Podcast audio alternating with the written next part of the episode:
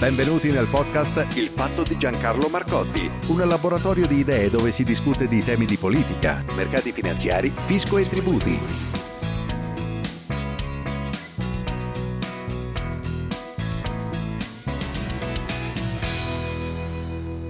Cosa sta succedendo al nostro governo?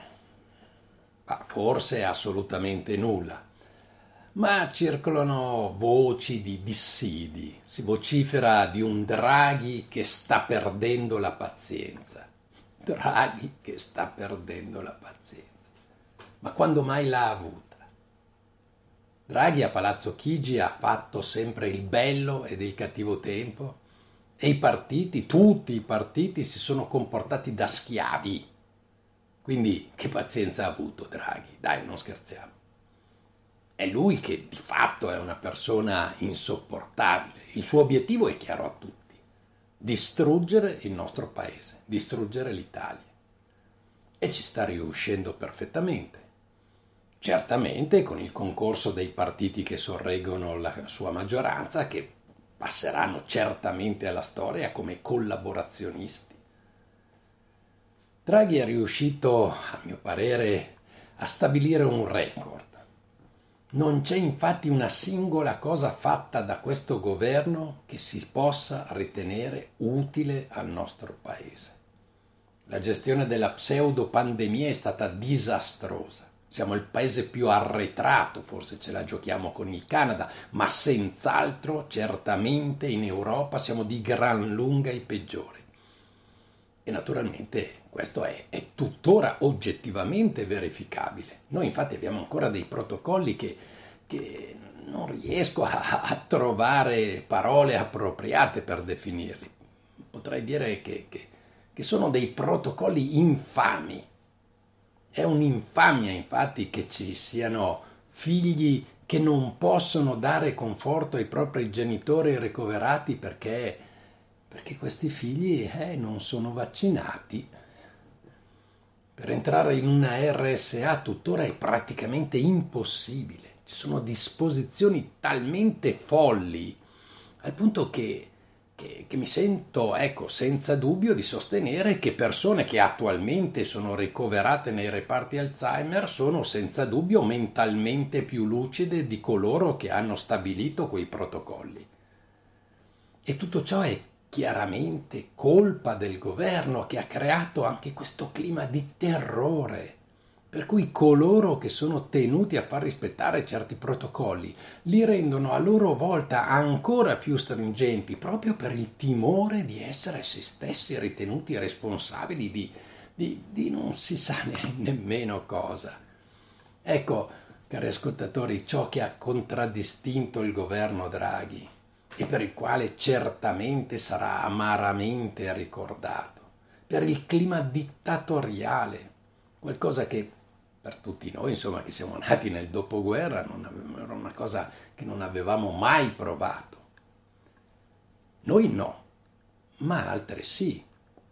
Parlando infatti con, con ragazzi, vabbè io li chiamo ragazzi perché sono più giovani di me, ma insomma persone fra i 40 e i 50 anni, allora, dicevo appunto, parlando con ragazzi rumeni, polacchi, insomma, provenienti dall'est Europa, dai paesi dell'ex patto di Varsavia, e che quindi hanno provato sulla loro pelle, nella loro giovinezza, il socialismo e il socialcomunismo, insomma, chiamatelo come volete, parlando con loro mi dicevano, ecco, ciò che sta succedendo ora in Italia è ciò che abbiamo vissuto nella nostra giovinezza dal governo centrale partivano già disposizioni che potremmo definire cervellotiche, ma il peggio poi era che per arrivare a farle rispettare alla popolazione queste di- disposizioni dovevano passare dai vari burocrati, no? via via sempre di, di livello più inferiore.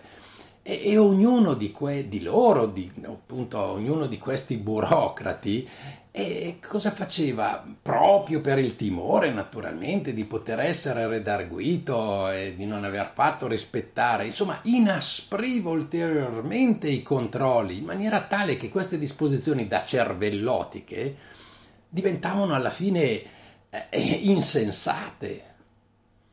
Ecco, cari ascoltatori, questo è il declino verso il quale ci stiamo incamminando. Un clima di paura che porta a decisioni folli. Ma l'altro aspetto tremendo di questo governo è il tentativo, purtroppo al momento riuscito, di distruggere la nostra società. Una società basata su rapporti familiari, e, su rapporti sociali, che era la nostra difesa questa società e nello stesso tempo la nostra forza. Era ciò che ci aveva permesso di superare i momenti più difficili, più critici, dato che lo Stato non ci aveva mai fornito un welfare degno di un paese industrializzato, di un paese avanzato. Da noi è stata la famiglia a supplire, i rapporti parentali nella nostra società sono sempre stati importanti, anzi direi fondamentali. Ebbene, in due anni sono stati distrutti, distrutti da governi spaventosi che hanno cercato in tutti i modi di rovinare una società che aveva una propria organizzazione e che dopo tutto, insomma, si era dimostrata efficiente. Oggi Draghi purtroppo non ha ancora concluso il suo piano diabolico e cerca di serrare i tempi. Mi chiedete quale sia la conclusione del suo piano? Beh, quella di portarci alla schiavitù attraverso il PNRR.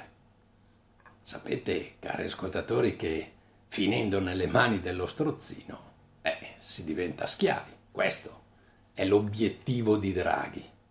E dato che la comunicazione, come sempre, funziona al contrario, ossia il benefattore nella realtà è il famelico che ti vuole salassare, ecco che l'Europa si finge generosa per dissanguarti.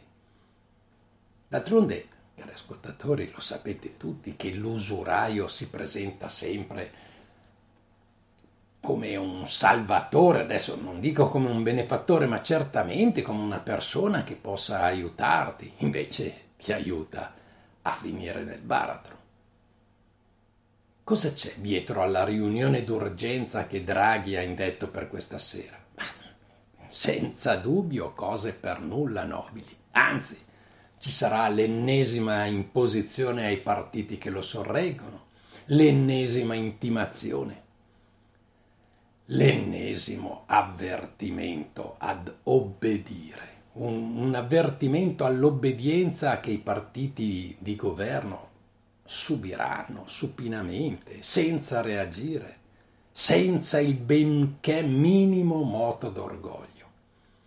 Ecco, anche, anche questo comportamento del Parlamento, questa sua sottomissione, alimenta nella popolazione un sentimento di impotenza.